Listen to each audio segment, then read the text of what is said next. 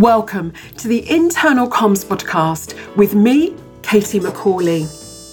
Earlier this year, the Edelman Trust Barometer asked a fascinating question of thousands of people worldwide. It asked when forming an opinion of a company, how credible would the following people be? Well, top of the list of most credible was the company's technical expert.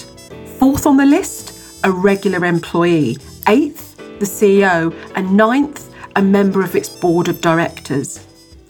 Edelman's conclusion, its advice to organisations was to activate your employee voices, not just your official spokespeople, but your specialists, your regular employees.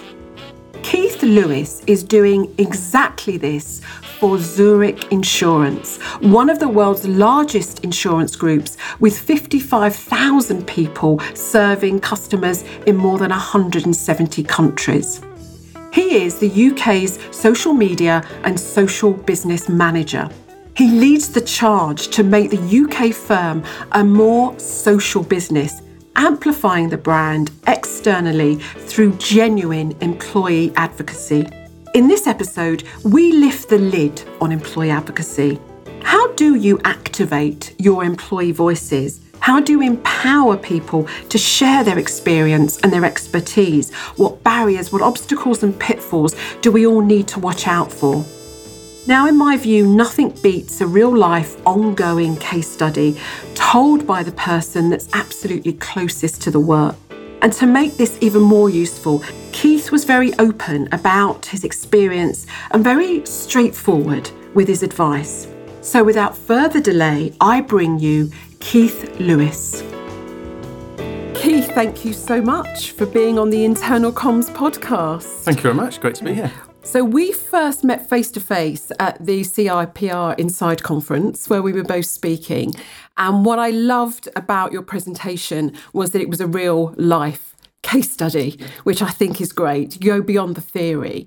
So, we're going to be talking about employee advocacy.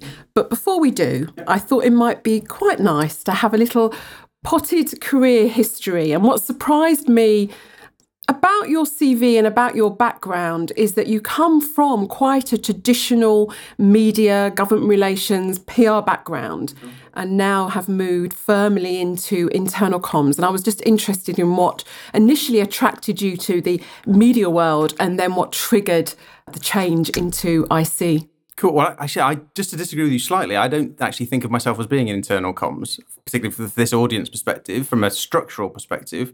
Um, but yeah, you, are right. So my background is background in, in media and PR. Um, did that right the way through, um, and, and quickly found, obviously, back in the uh, late 2000s when social media was becoming a thing that that was a clear avenue that we needed to move to from a media relations perspective so shifted into social. Um, and then as we've gone through the years uh, as social's developed and we've realized with the way organic traffic's going that the great power that we've all got in organizations is our people. We've always said that from an internal comms perspective. Yes. so now we're kind of moving that into the social world.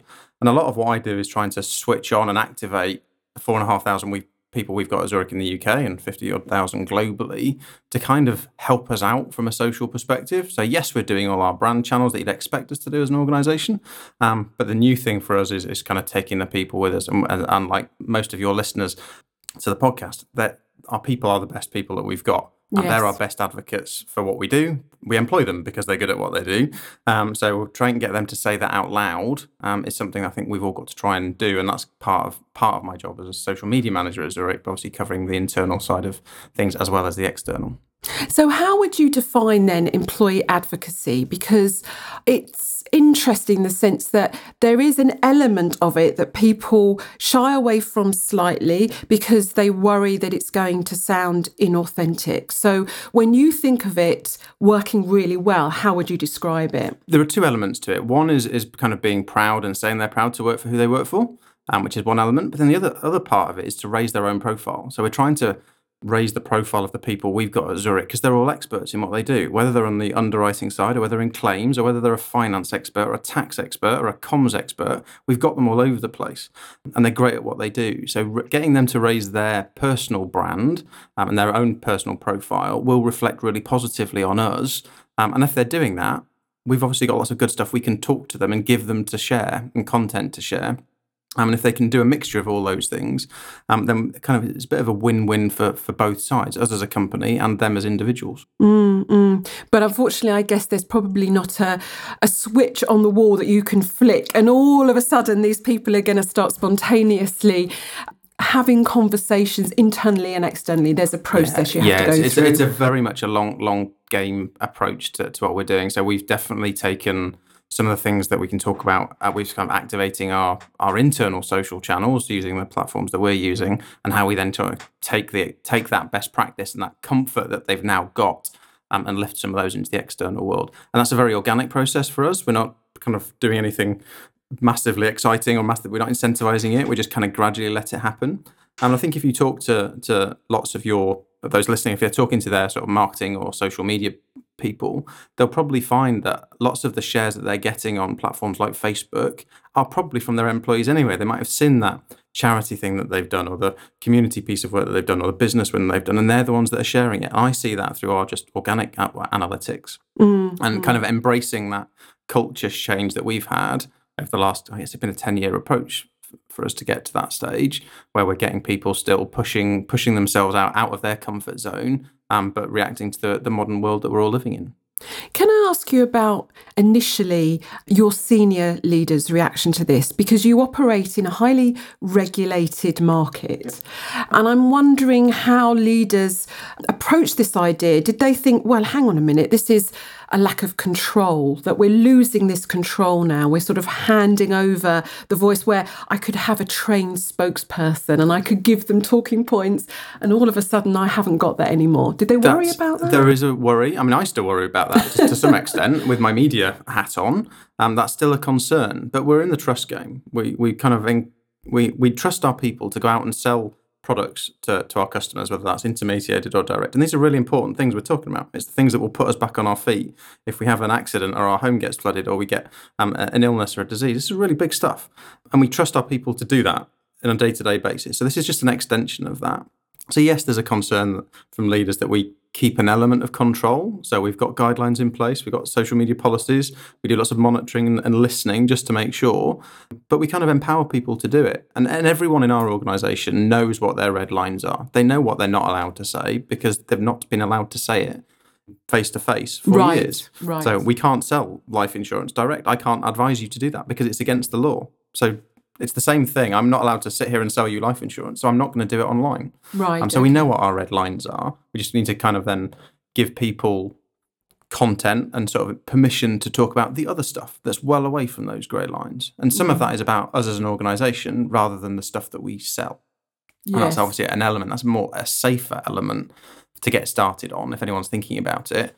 Talk about yourself as a company people will leave. You need people to walk through the door and come and work for you. So stick to that rather than potentially the product and the service that you might sell. Mm, it's that mm. employer brand stuff. That yeah, and promoting that talent brand, promoting the sort of pride in wearing the shirt, I guess but activating those people to actually start having those conversations, even finding potential advocates, that can't be easy because they don't all just put their hands up, do they? No, um, well, some do, um, right. which is great. Um, some of you have to force their hand up, and perhaps from a, with a media background, Han, you, you know who your spokespeople are because they're, they're your leaders or your experts in that particular area. So they will naturally might need some guidance.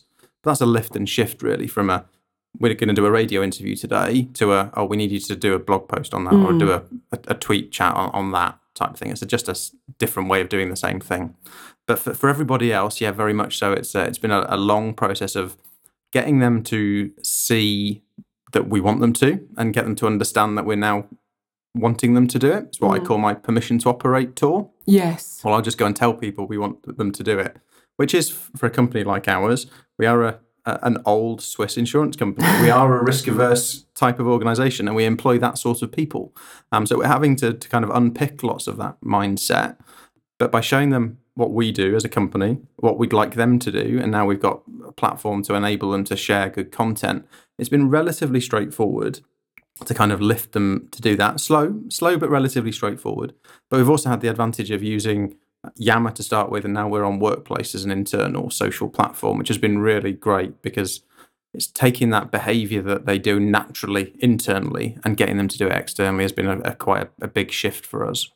And I thought that was fascinating that you get people, as you say, to kind of not exactly practice internally, but get them used to the idea yeah. of oh, doing I, it internally. I, would say that it is practice. It's, mm-hmm. it's exactly that. Because we are, I mean, like like many of you listening, I guess, there'll be fewer comms people now doing the job that we used to do 10 years ago. Mm-hmm. So we've got to find new ways of doing that. And part of that is to empower different people in our organizations to tell their own stories internally to, to, to leave us comms people out of it to some extent yes um, so workplace lets people do that so we're having those conversations all the time and getting them to practice telling their stories so it is practice mm. and then mm. it becomes habit and then it's easier for us to have that conversation to say go and do that on linkedin now, I know a lot of people struggle to get their social platforms really flourishing and generating content.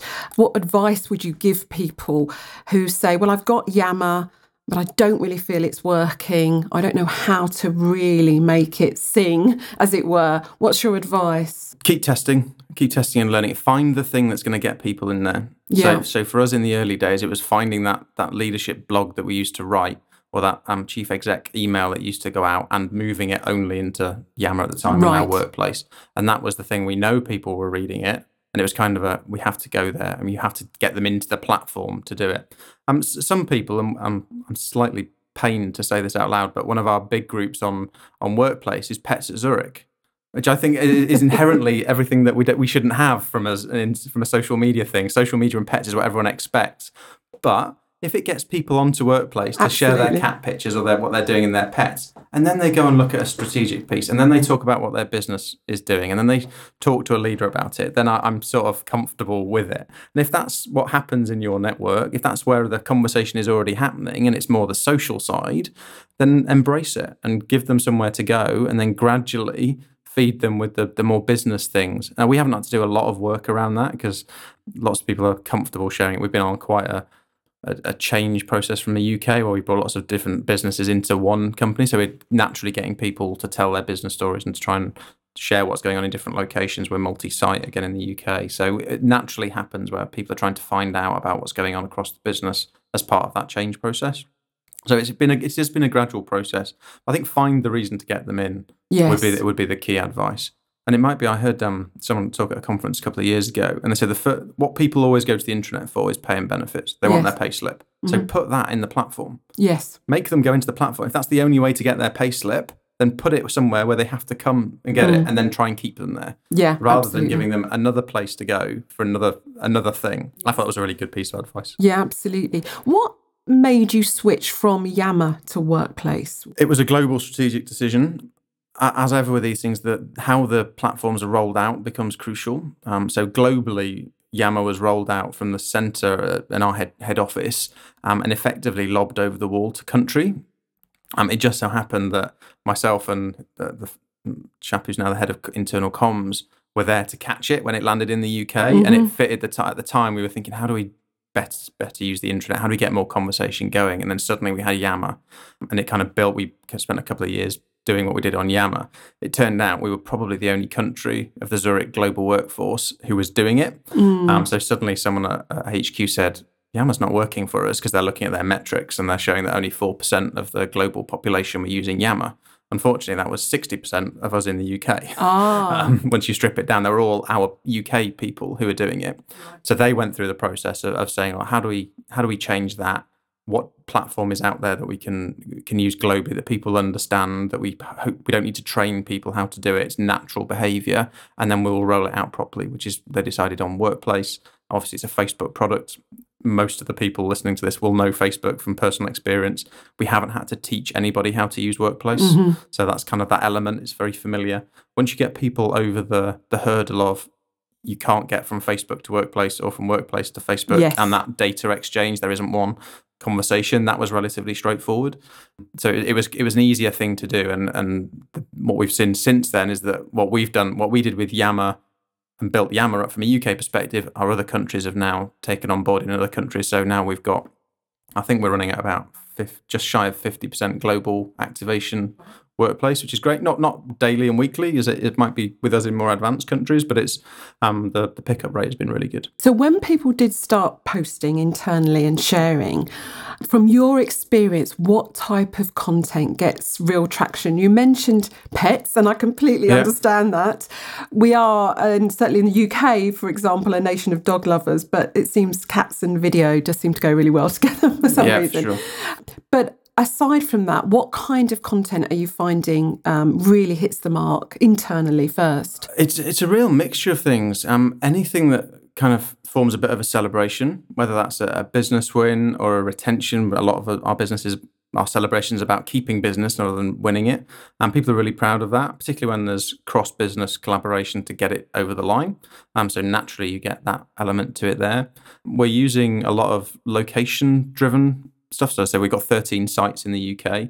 Um, all of them have different needs and perhaps different conversations going on, and it's really localized, whether it's um, cupcake day or charity day or dress down or whatever that might have looked like. So we've created those what's in location areas, or what's in Whiteley where I'm based, or what's in London, or what's in Manchester. Those sorts of locations are, are working really well to take away those sort of local mass email conversations that yes. people might be familiar with. They just now happen on workplace. They don't have to come through comms. They don't need to go on the intranet.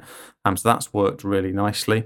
Um, and then getting uh, anything where you can get the the chief to comment or like on it. And she, and I'm fortunate that our chief exec's really good at it. We don't have to tell her what to do. She does it naturally, which is great. Uh, anything that they drive that conversation. And we've also done a lot of work in the last 12 to 18 months around our employer brand. So we've done lots of work on our HR policies. We've completely rewritten them all. We've brought new ones out to make it relevant to the modern workforce, our diversity and inclusion work, which people are really proud of. Mm. I mean, that drives a great conversation because they can see it happening around them and it's good for them. And we've done lots of our employee benefits work as well. It's getting very personal, but people can see it and that drives good conversation. I'm just interested though, because I can imagine all of that is great content internally.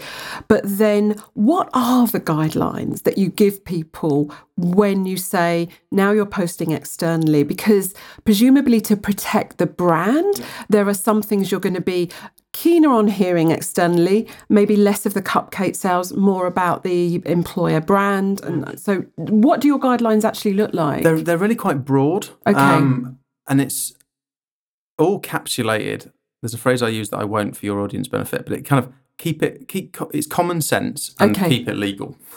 um, obviously, we're in a regulated space, so it has to be going back to what we talked about earlier. That that legality issue. We need to stay away from certain areas where we're talking about advice or particular product areas. We don't criticise our competitors, so we right. just don't get into those conversations. Um, and it's our areas of expertise, so that's stick to what you know. Right is is the basic sort of stuff. If you don't know, then don't get dragged into a conversation. Don't create an argument over something um, and stay in that sort of your your professional and personal comfort zone. Mm. Those are really the, the principles that we we abide by. It's kind of be positive, use it to create networks, talk to your networks, um, and and raise the profile of what you're doing for us if you're allowed to. Obviously, caveats like caveat there, um, and we haven't found that's a problem. Mm. It really hasn't. It's a lot of it is around time and tone. So talk to people in the right way about the right thing if you get it wrong, you'll get called out for it, and it'll, be, it'll become a it'll become a thing that you don't want it to be. So really think about it.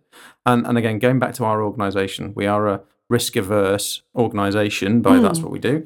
Um, so our people are have that inbuilt into their minds anyway. So I'm I'm quite pleased that I've got those people who will think too much before pressing that post button, yes. um, rather than going shooting from the hip and then having to rein it back in later. We don't generally have that within within us and put some metrics around it for us. I mean, in general, how much better does a piece of personal content from a real employee, how much better does that perform than, say, just a Zurich branded piece of content? So we've got um, a platform that we use to, to give our employees to share content out so we can see what, what's working and what, what's not. And there's some headline baselines, I guess, signals that we've we've used. So our, our organ- if if we just posted everything from our own channels, I think the maximum number of people we could hit if everybody saw everything we post, which is clearly nonsense, would be about seventy thousand people. Mm. What we say if if ten percent of our UK workforce of the four and a half thousand posted, that reach by virtue of people who are already in their networks have, could get if you believe reach figures, to about 300,000 people. So that's just the broad, if you just start with that as a mindset, even if you don't believe those reach numbers, which I sort of don't, but you get the scale of, yes. the, of the difference. Um, and we're seeing hundreds of shares of, of content, whether that's Zurich content or industry content or just generally engaging content every month um, that's reaching potentially millions of people. Now, but for me, it's not it's not the reach that's important; it's the engagement. Yes, um, and we're seeing four thousand pieces of engagement a month from from those shares and those those conversations that we start, which is what we're all about because we're in the relationship business. Frank, whatever it is we do, that's what I kind of remind people that we're all about. Um, and if we can start to drive a conversation and have good engagement with that content, um, then that will, will benefit off the back of it. Mm. And it's really, really simple, isn't it? It's people talking to people because we're much more likely to interact with a, another person than we are a brand. Even if that brand's got quite a defined personality, it's still not quite as attractive to us, is it? I For guess. Sure. I mean, every, no one goes out and buys things from a brand. They buy from the person over the till. Even at that level, um, it's that person to person engagement that really drives drives the sale. And and we all know from our personal behaviour, I guess, um, if you're looking for a recommendation for a plumber or something tonight, you'll go to Facebook and say, "Anyone know a plumber? I need a plumber," or "We're looking to do an extension." That's the behaviour that we're all naturally doing now. So we're using that as a kind of mindset. Say, well, if you buy from people or you sell an organization or a company to people and a product from people, then um, getting people to talk about it is what we're all about. And it really plays into that sort of Edelman trust barometer thing where we're now discovering that people trust people like them, they trust their company experts, and they're less likely to trust generically the government, business in general, um, even NGOs. You know, they're looking to their employer internally to be a trusted source of news. But in terms of spokespeople, it plays exactly into yeah. your gender, doesn't and, it? And everyone, if you think, if everyone knows the Edelman Trust chart, all those on the left hand side of that chart academic experts, technical experts, and people like you mm. that's everybody who works for our organization. Mm. And I'm mm. guessing that's most people who work for the, of, of your listeners. Um, so that we're all in that camp of mm. one, if not two, if not three of those buckets. Mm. So yeah, us as individuals are far more powerful um, than our, than even our exec, and I kind of have to remind our exec of that sometimes. But they understand the principle. And, and what I love about it, and when I saw that chart, I thought this is wonderful because actually, if you sell whatever product you sell, you don't just have to have conversations about that one product. As you say, if you're a large corporate, you're going to have, I don't know, a VAT expert, you're going to have a procurement expert, you're going to have a HR expert. These are all people with stories to tell, I guess. Absolutely. So, yeah. Uh, the last thing I ever want anyone to do is to go on and share all of Zurich stuff. How mm. dull would that make you as a, as a person?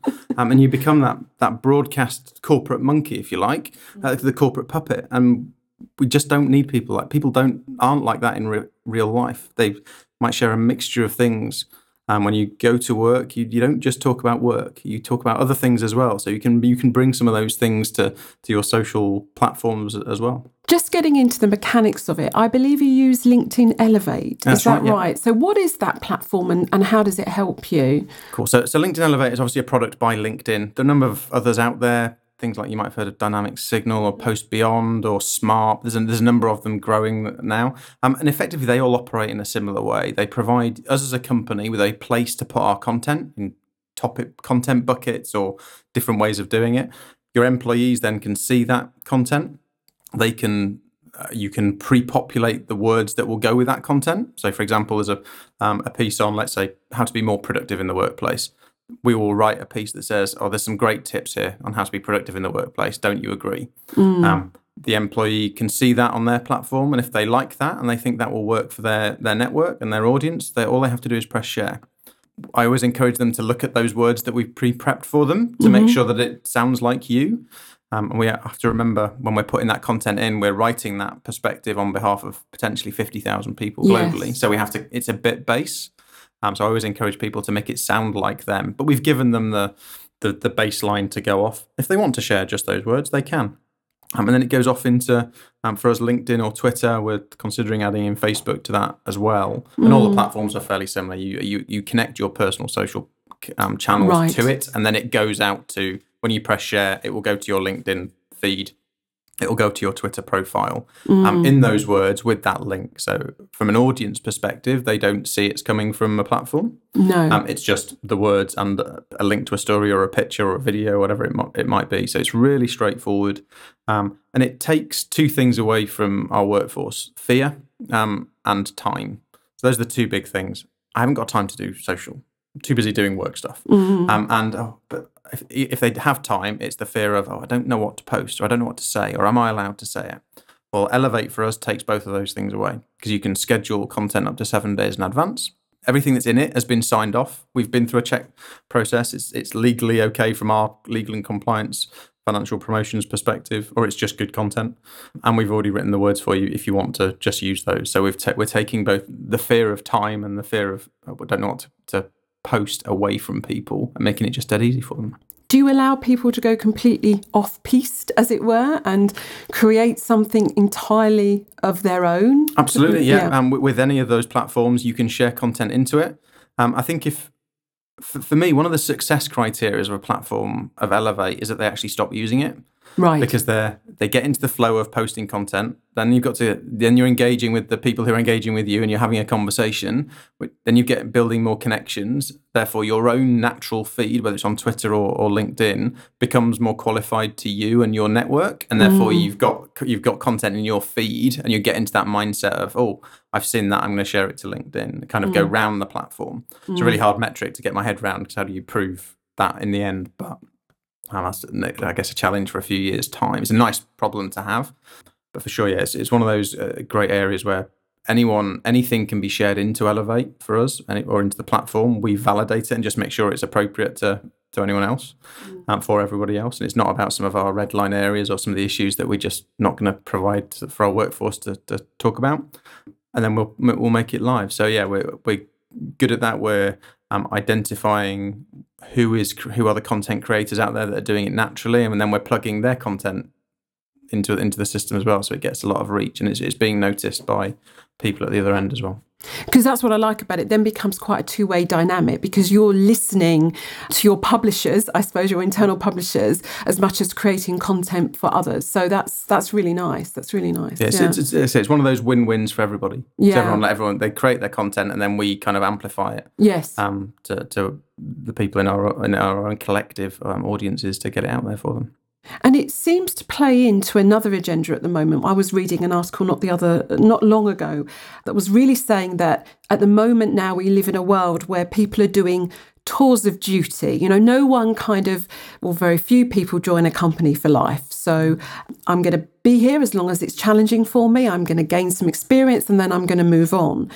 So, promoting and developing your own personal brand, I think, is becoming more important to people, isn't it? I, I'd say so. I mean, again, media and PR and comms hat on. Um, absolutely, that's what we're always trying to do, isn't it? We're trying to get people to to put their heads above the parapet. But in in doing that, they become a better version of themselves, which means they become a better employee and they do better business and they stay for longer. All the metrics that go into Right. everyone knows about that. You people who are more engaged, work harder, stay stay longer, uh, and do better business. How do you prove that through social? Is the I guess is the the ongoing debate and the ROI of it. But yeah, the challenge I sometimes get from our leaders is, but if if we're pushing them out there and we're promoting them, well, doesn't that kind of send a big flag to our competitors to come and steal them? yes. Um, and I say, yes, it does. And your job is to keep them. Yeah, good answer. Um, it's because there, there are people, and we employ them to be brilliant at what they do. If they become too brilliant, um, yeah. our challenge is to find better jobs for them within the firm, or kind of give them permission to leave. yeah. Um, and then hopefully they'll come back later because there's another, there's another a growing band of people who might leave an organisation for a, a, a bigger role and then come back. Yes. And that's again of create keep keeping your network um, warm and um, getting people to come back is, is no bad thing from a career perspective. Having done it myself. Yeah, absolutely. I noticed that on your CV actually. So let's ask a little bit about measurement.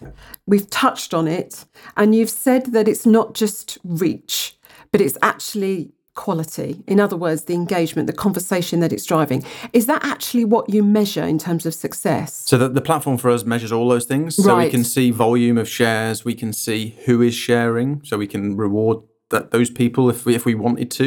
We, we've chosen not to at this stage, but we can see it. We can leaderboard it, and we sort of play to some of our competitive teams, sort of sales Oh, teams. We can play to that. We can leaderboard those teams, which is good. So that's one of the, the sort of volume of shares and reach is an element to it. I think reach is important. I just don't believe the figures that come out of any any system. Um, and for example, if I, I did some judging for a PR awards um, during this year, um, and somebody in a regional awards entry had said that their reach for their work was over two billion people. And I'm sure that their whatever platform they're using has added all those people up, and they've come up with that figure. But it's clearly nonsense. it's clearly not from a, from one of the regions of the UK of the regions that I was. It's clearly not true figure. Um, and of course, reach is potential reach, and if we just don't know who's who actually then sees things. So the real metric for me is is engagement. Um, but there's also some other figures that we get out of the back office. So LinkedIn help us to to prove quality leads, particularly from an employment perspective. Ah. So we know because the data we can track the data all the way through that we've got about 130 people at Zurich globally who now work for us, having first engaged with a piece of content through Elevate. Wow. Now, I can't prove what happened between that first touch point and them walking through the door, but we can assume that the, they saw a piece of content about Zurich, it developed a relationship with either a person or a role, or it brought them into the organization to say, oh, they must be doing some good there. Um, let's have a look at their website. Oh, I'll have a look at the jobs while I'm there and say, oh, there's a, there's a job there for me, and I'll, then I'll apply. And we can see that from from the metrics. So it's it's a qualified um, um, employee lead uh, which is which is good. Obviously, that's part of what part of the reason we're doing this is to talk more about us as a company, and we're doing lots of work, as I said before, to kind of change and work on our employer brand. We've done lots of work there, and we're we're seeing that come back in. Um, we're also able to see sort of we could plug sales metrics into it. So some people we we aren't doing that, um, but some people who are more in the advanced social selling space Yes. can plug Elevate into their sales CRM tools, and you can then see exactly who's doing what and whether it drives actual business sales. There's too much going on in our world, I think, to drive Right. a, a line because lots of our business is intermediated and it's brokered Yes. and things like that. So it's very difficult to to draw draw a line between someone reading a piece of content and then buying a commercial business policy. There's just too Mm. much going on in our world or, or there to, to do that. But other others out there can do that and do it really successfully. Mm. Um, so there's lots of different metrics in there. Um, but for, for us, it's about I guess it's about volume and the quality of those engagements, and then what's coming back through the door. I read an interesting blog of yours in researching for this episode where you were talking about how much of yourself that you should expose, I don't know if that's the right word, on social media. And I think this came up particularly with Twitter. So, for example, I think there's a lot of people that wouldn't necessarily link with their work colleagues on Facebook. LinkedIn feels quite professional but Twitter is one of those that seems to spam both. So I, I this question quite genuinely because I find it quite difficult to, I would say, sort of share personal stuff. And I question myself why, because I have a feeling it would be quite popular and I don't know quite what's stopping me from doing it. What's your advice to people about where they draw the line? I think the best advice is think about it first. Okay. So, so what are you trying to achieve by being on that platform? What's your end game for for being on Twitter? Um, is it to be a a version of yourself with all the different elements that go into it? And I've chosen right from the start for that to be about all every bit of me. That I, Right. When I go to work, we don't just talk about insurance. Thank goodness. um, it's a mixture of things. It's about family. The fact that my was on the radio this morning singing, and and I've got rugby at the weekend, and I'm a referee, and I've got all the different elements of work and the stuff that goes through it, and I bring all of that to Twitter. So there is no surprises when you look at my Twitter feed that you might get any number of those things chucked in for good measure, and that's kind of bringing yourself to work. But I've I knew right at the start that my Twitter handle was going to be about everything. I think some people deliberately delineate it. Um, but I was listening to one of your episodes uh, the other the other day, and they were talking about the merger of home and work. That grey area, where it's not black and white, it's all manner of greys. Um, because you don't get up in the morning, do the family stuff, then go to work, and then come home and switch off. Today is a great example for me. So, took the boys to school this morning, came up to London. I'm gonna, we're having this podcast chat now. I'm going to get get home straight from here, and I'm going to take son number two to his acro class, and I'll be doing some work from the leisure centre coffee shop, um, and then I'll come home and we'll do the family stuff, and then I might do half an hour to an hour's work in the evening when everything's gone. That's my that's a sort of standard day for a lot of people. There's so many different elements to it. Um, so why delineate yourself on social? So you, mm. your your day in life isn't just one thing anymore; it's a mixture of things, and that's brilliant for me. My employer absolutely embraces that, and and hopefully some of your listeners are moving into that more flexible working and agile working, whatever it is you call it, mm. because it brings out the best of mm. you as an employee and me as an employee, because I can do all those things without having to worry about oh I can't do that. I'm at, I'm at work, air quotes. Um, we're all at work, we're all at home, and we can work remotely and work from different places, and that just I think that makes people better people Yes, brings all those experiences together. The converse side of that discussion is that people can't switch off, and then you might get a, men- a mental health issue, or you kind of that. Um, th- those issues are starting to come to the fore, and I'm always conscious of that. It's not for everybody. Some people want to get up in the morning, go to work, leave work, and switch off. Mm. Brilliant. We've got jobs for, for people like like you, and and and if you're like that, that's great. Mm. Um, but for many of us, it's just not like that, and we have to find a way of empowering people to switch off, which is a challenge. That's another that's another podcast episode Mm. is another- entirely. I guess this the elephant in the room question is probably around social influence if we really want to dig into it and we had Harry Hugo from the Goat agency on an earlier podcast 24 year old running this big agency he demystified social in a way because he was saying I grew up in a pub it's not that different. It's about people having genuine conversations with like minded people. It's about that social kind of conversation, really. But there's this slightly dark side of social now that's creeping in where the ASA are saying, no, we need guidelines around this. You've got to be more transparent when you're really, you know, this is when something's sponsored and advertised and when it's not. What's your feeling about social influences generally? Is, is this something that actually might die off and morph into something else? I actually don't know what I think on that yet. I'm doing a lot of work. I know the CIPR are doing some work there. And I'm getting involved in that because I'm genuinely in two minds of it myself. As to do we embrace it or do we kind of rein it back in because it becomes that that authentic voice. And we're already starting to see if we think the picture that your listeners will have got to when we talk about social influencers is not what I talk about. Right. Um, I am, although I am absolutely my social influencers are the four and a half thousand people that work for Zurich. They are my social influencers. Um, they're not the celebrities who might talk about their insurance claim and hopefully the brilliant service that we might offer for them. Um, because that's just not real life. That doesn't happen, and we're not in that space. So I guess it's slightly slightly difficult one. Um, it's certainly one we've got to be really conscious of. Um, and that that that episode was was really interesting to me because I'm not sure I would have said I was in the social influencer space before that point. And then I suddenly Right. thought, hang on a sec, that's exactly what I'm doing. um, I am talking about um, how to raise the profile and get our experts to be more more social. Um, and I've actually just done a I'm doing a, a chat next week with one of our legal teams, and they've sent me an article from a legal publication this uh, last week that was a, kind of negative in tone about social um, and why being social is a risk and it's more of a problem. And what I've done is I've taken the words, the article, and I've, re- I've every time it talked about social, I've put breakfast briefing in, um, and it reads exactly the same as you were just saying. Uh, and as, as Harry said in the episode, if I say to our legal team, "Can you go and t- can you do this breakfast session, networking session at the law firm next week?" They'll be there like a shot Right. because it's in face to face social networking, but they're really worried about doing it on Twitter. Uh, so the, for me, there isn't a difference. It's just using a different platform, and that you, but you've still got to be aware of everything that you say can be taken and record. It can be recorded in those breakfast networking Yes. sessions and taken to a newspaper or taken to a publication, just like it can on Twitter. You can be taken out of context face to face, just like you can on social. But the benefits are just as are just the same. So yes, there's always a risk to everything we do. Um, we've just got to be aware of it and, and and tread carefully. And that's the same for this the wider social influencer space.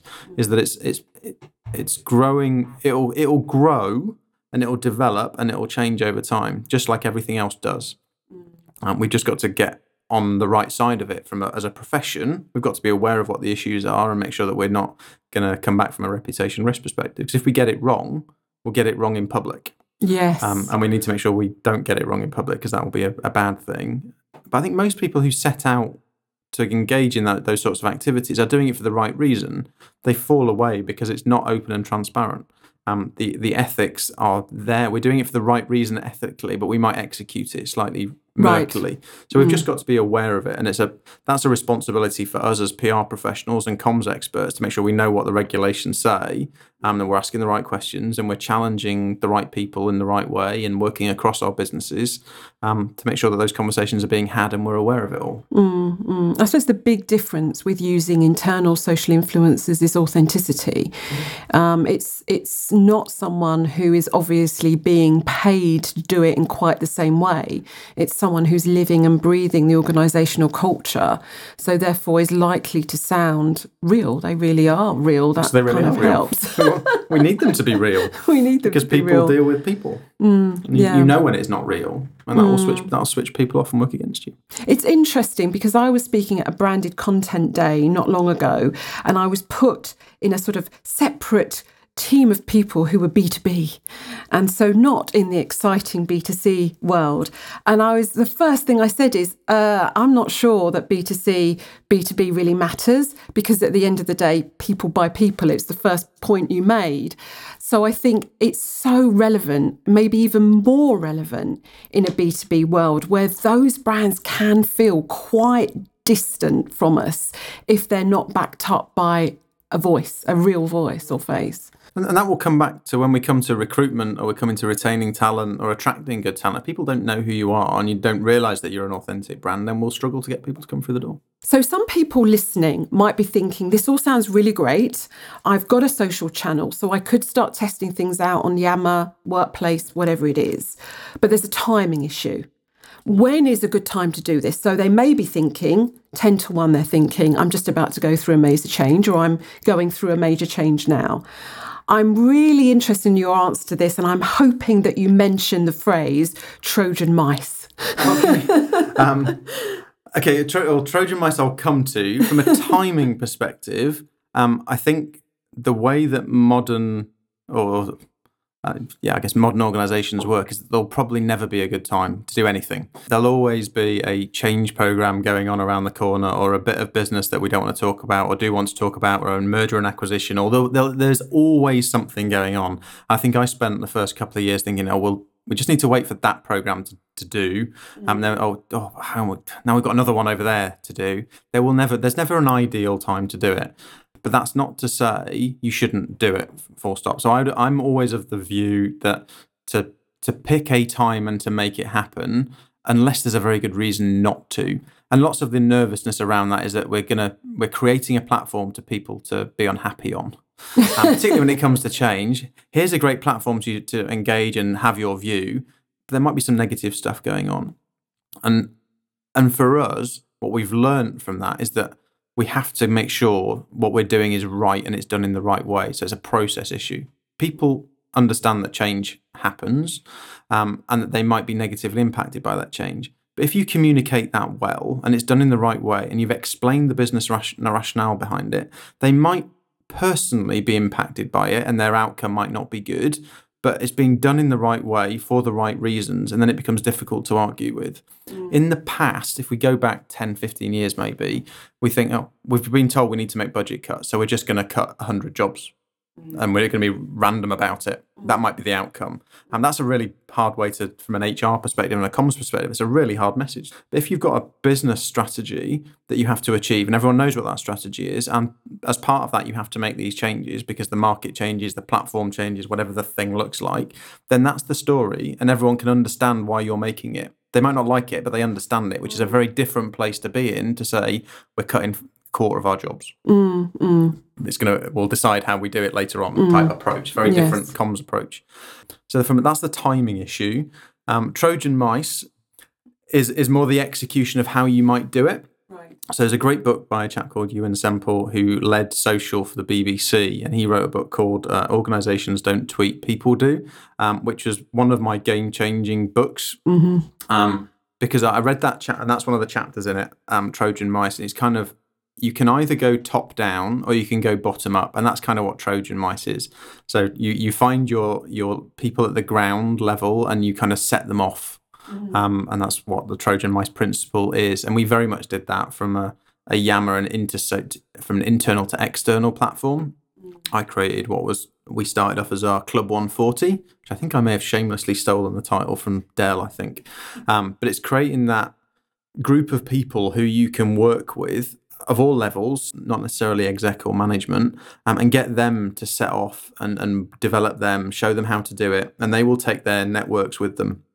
So whether it was people on our employee resource groups, in our DNI groups, in our cultural awareness groups, or our organizational health index groups that we've got on all our sites, we find key people out there who who are the sort of leaders in their own offices um, or the person you always go to in yes. in Leeds. You, there's always that person, whoever it is. You yes. know who you know who you know exactly who I'm talking about in your organisation. Yeah. Get those people, and if you can take them with you and explain, get them to do it, they will be your Trojan mice out in the workforce, and they'll build whatever it is you want them to build in whatever way you want them to do.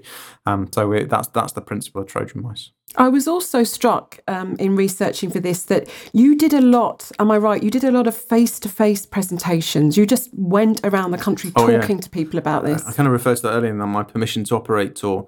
Um, so lots of people, still people at Zurich, and we got lots of people who work for us who have been here for a long time. They will still phone or email me and say, "Am I allowed to post? I've just seen this on Facebook. Am I allowed to share it?" Um, we changed our social media policy and our Zurich wide global code of conduct changed six years ago was to be really explicit that we want people to do social. We want people to do it and they're allowed to do it if they do it in the right way at the right time. Um, so that's been there for six years, but people either haven't read it or they don't believe it. Um, and the easiest way to persuade people is just to get in front of them. Mm. Um, if I stand in front of, you can put posters up and you can send emails, um, but if you can go and put in front of them and stand with them and explain to them here is the bit in the code of conduct that you've all agreed to for the last six years. Mm. this is mm. what it says and this is what i'm telling you to do and that you can. Um, then you can you can literally see the light bulbs going on. Right. Um, and once they get that permission to operate then it changes the conversation. Because mm, i'm not i'm not having that conversation with people now about i'm not allowed to. They're seeing it. They've they've heard it they've believed it and they're now seeing little things like the, the Twitter bird is on our internal posters. So they're seeing social more. They're seeing workplace, which is obviously a Facebook product. They're seeing social all the time. Um, so they're starting to believe it. It's kind of that nudge theory, I guess. One question, one final question I'd like to ask is about the timeline of all this. So I'm just imagining I'm listening to you and it's all sounding great. How long is a process like this going to take? What realistic time frame should I put on it until, you know, from, from the beginning to the point at which I've really got great social activity and advocacy happening externally? It's a, it's a, brilliant question, and I'm sure there are greater minds than mine who can come up with a much better answer. And, and I'm going to be typically woolly here. Is that it? It really does depend on what your start point is and what your culture is right now and how much work you're going to have to do to get people ready. Um, and I'm seeing that within the global Zurich organization. So we've been at this social game now for probably best part of five years.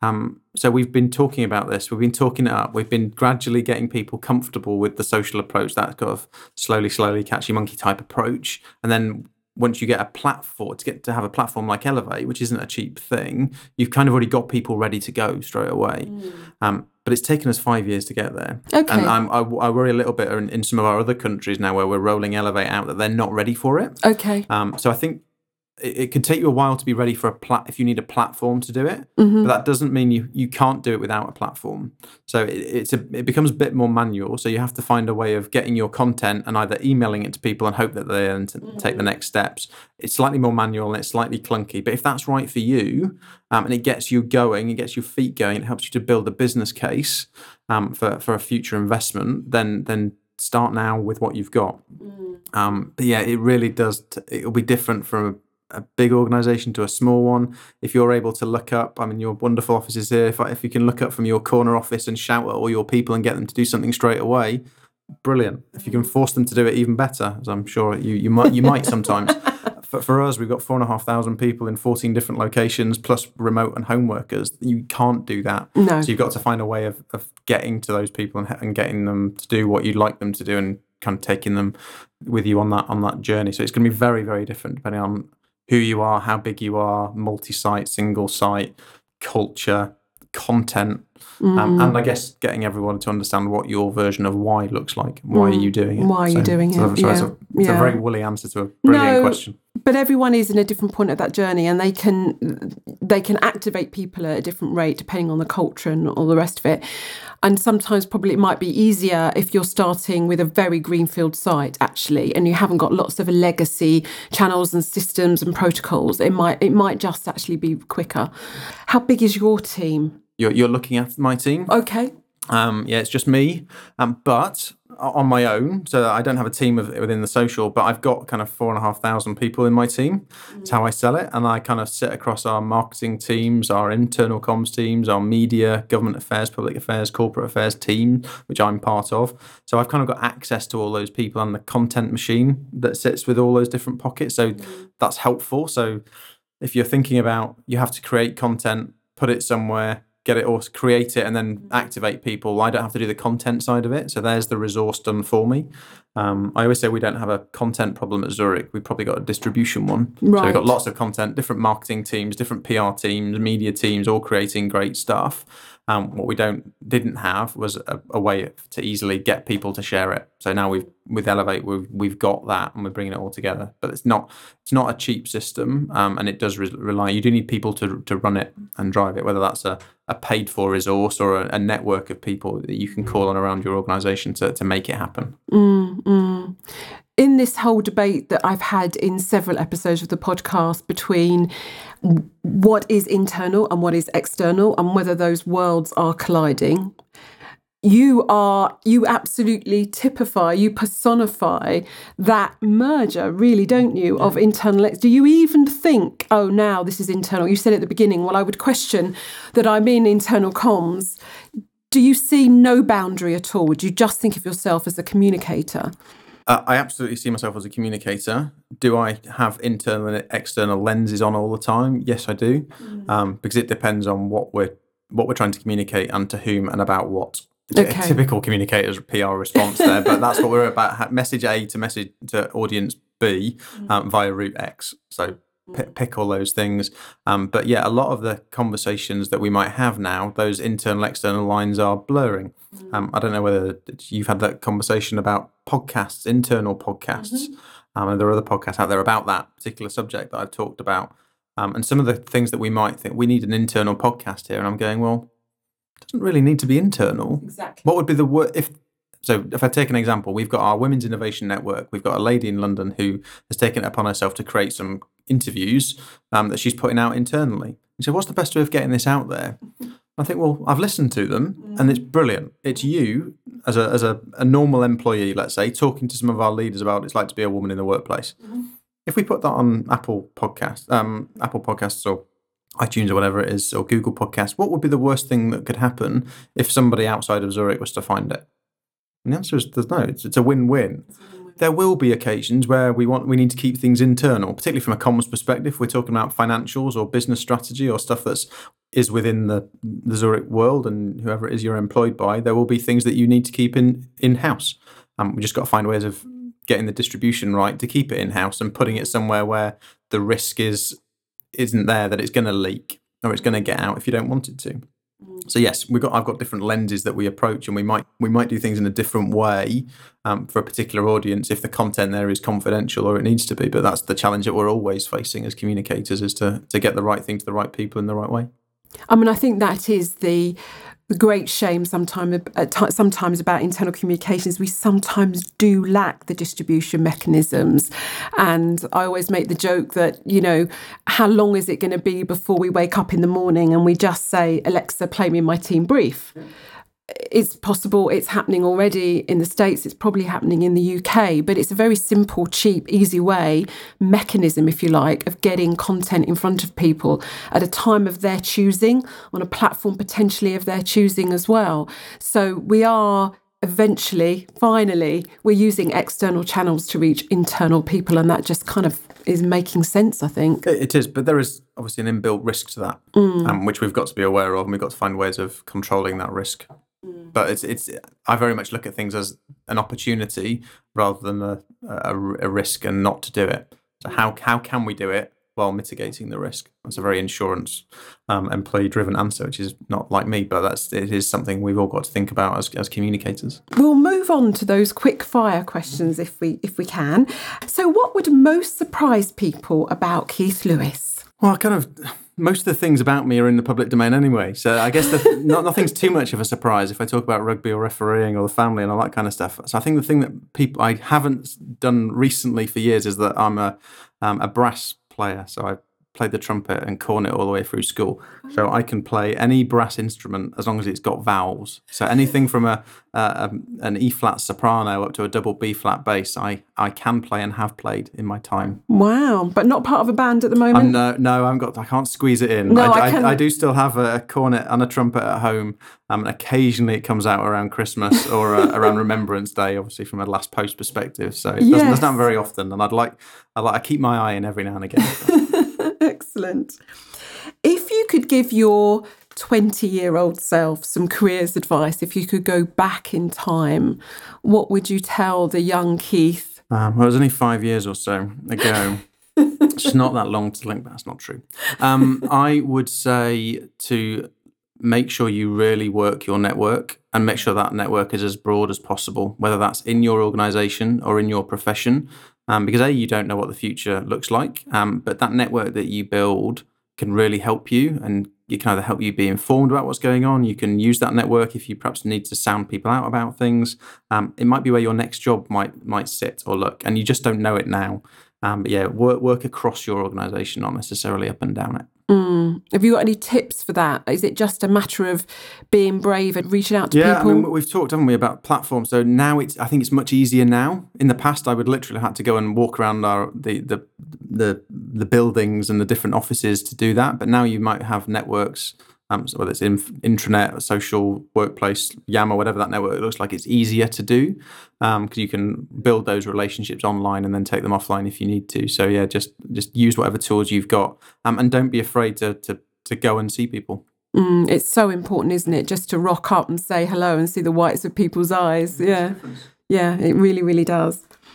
What would you do tomorrow if you knew you couldn't fail? Oh, I've struggled with this a little bit. Um, so I do run a, a rugby refereeing side project hustle. So I've got a website that I run and a podcast that I run on that side. So I think if I could, if I knew I could do it without failing, I'd find a way of um, doing more referee based training and and developing because that's a big problem we've got in the rugby world is that we can't get enough people into refereeing and to stay.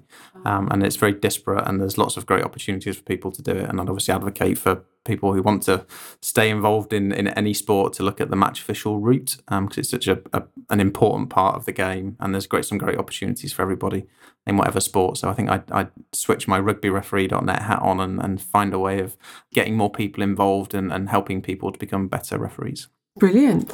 So, when you think of the world's best communicator, alive or dead, who comes to mind? Oh, there's so there's so many out there, and I I come back to the the, the big politicians. So back, my background is very political and, and being involved in news and things like that. But you listen to someone like President Obama, who I'm sure has cropped up in this answer before. He is a he seemed to be able to switch the right voice on at the right time about the right thing, and you always felt it was authentic. Um, you listen to some leaders and you go, "That's not them. That was just because the comms bods told them to go in and be serious or sincere or funny or whatever it might be." Um, but someone like him, wherever wherever you found him on whatever channel it was, you you'd know he was that felt like it was the real him. Um, and since he's left office, I think we've probably seen more of that. The cynic in me said that that can't all have been real, but I've I think it probably was. And even even reading Michelle Obama's or listening to her um, audiobook um, the, the last year, you get a sense of that from her as well. That was all all real. So um, yeah, finding ways to be really be authentic and communicate that he was um, certainly someone I'd always look to. Hmm Yeah, I read a brilliant Guardian article not that long ago about all the letters he got from general members of the public while he's in office and all the ones he still gets. And he has a little team of people answering them all. But I think you're right. I think it's that being very intentional to listen and think about the answer and not just shoot from the hip, as you say, but in, truly engage with the audience, I guess, is what potentially comes through every time you see him interact which is perhaps not what we're seeing so much now in politics. But anyway, we'll, we'll move on from that one. And so finally, if you could have anything written on a billboard for millions to see, what would you have written on that billboard? So my answer to that is, is two in two parts. Um, one would be you've got this, Mm-hmm. um, and the secondly the second part of that would be uh, what's the end game. I think I may have mentioned that earlier on. I've had that on on a bit of uh, paper on my desk for a long time, and whenever when I've been allowed to have a desk, and it's just about having understanding what you're trying to do from the start, or understanding what what the from a press office perspective, what is the journalist trying to do? What's the end game for them? What's the mm-hmm. end game for you? And how do you meet somewhere in the middle from, from that perspective? But from a social, what's the end game for you? Is it about brand? Is it about personal brand? Is it about job? Is it about network? And once you can understand that, it's kind of a version of what's your why, I guess. Um, is then you understand how you best get to that end game, and that will be different for everybody depending on what that end game looks like. I mean, I think that you've got this bit is that there's so many out, so much out there now. I guess it's the imposter syndrome bit. Is that we're all doing the jobs that we're doing because we're good at them, but we don't necessarily believe it. and sometimes even even even people like me need to know that you're good at this and you've got mm. it.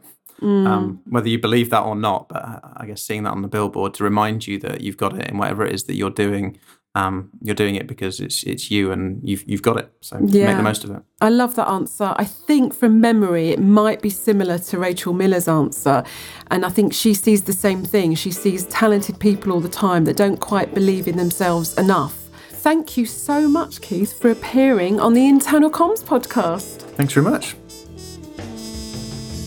So that's a wrap for this episode and indeed for season two of the Internal Comms podcast. For the books and the other resources that Keith and I mentioned, head over to AB's website, abcom, that's abcom.co.uk slash podcast, and you'll find the show notes there. And while you're there, don't forget you might like to sign up for our monthly IC newsletter. It's called I Saw This and Thought of You. It'll give you updates on the show as well as other newsy nuggets from the world of IC. Listeners, as we bid farewell to 2019, I would just like to say a very genuine, heartfelt thank you for listening and for sharing your appreciation of the show on Twitter, on LinkedIn, and when I've been fortunate enough to meet a few of you in person this year. On the day we launched, the show reached number nine in iTunes' new and noteworthy chart. And to be honest, I don't think we ever really looked back. To date, we've had over 22,000 plays in 50 countries worldwide. To me, that just suggests the growing importance and interest in internal communications. So, for those of you listening in the UK, the US, Australia, and Canada, for those of you in Germany, Jamaica, Japan, and Jersey, for those of you in the Democratic Republic of Congo, wherever you are, I'd like to wish you all happy holidays and please have a wonderful 2020. We will be back early in the new year to continue our quest to find new, interesting, innovative, and thought provoking ways to improve the way we all communicate at work. So, lovely listeners, until we meet again, remember it's what's inside that counts.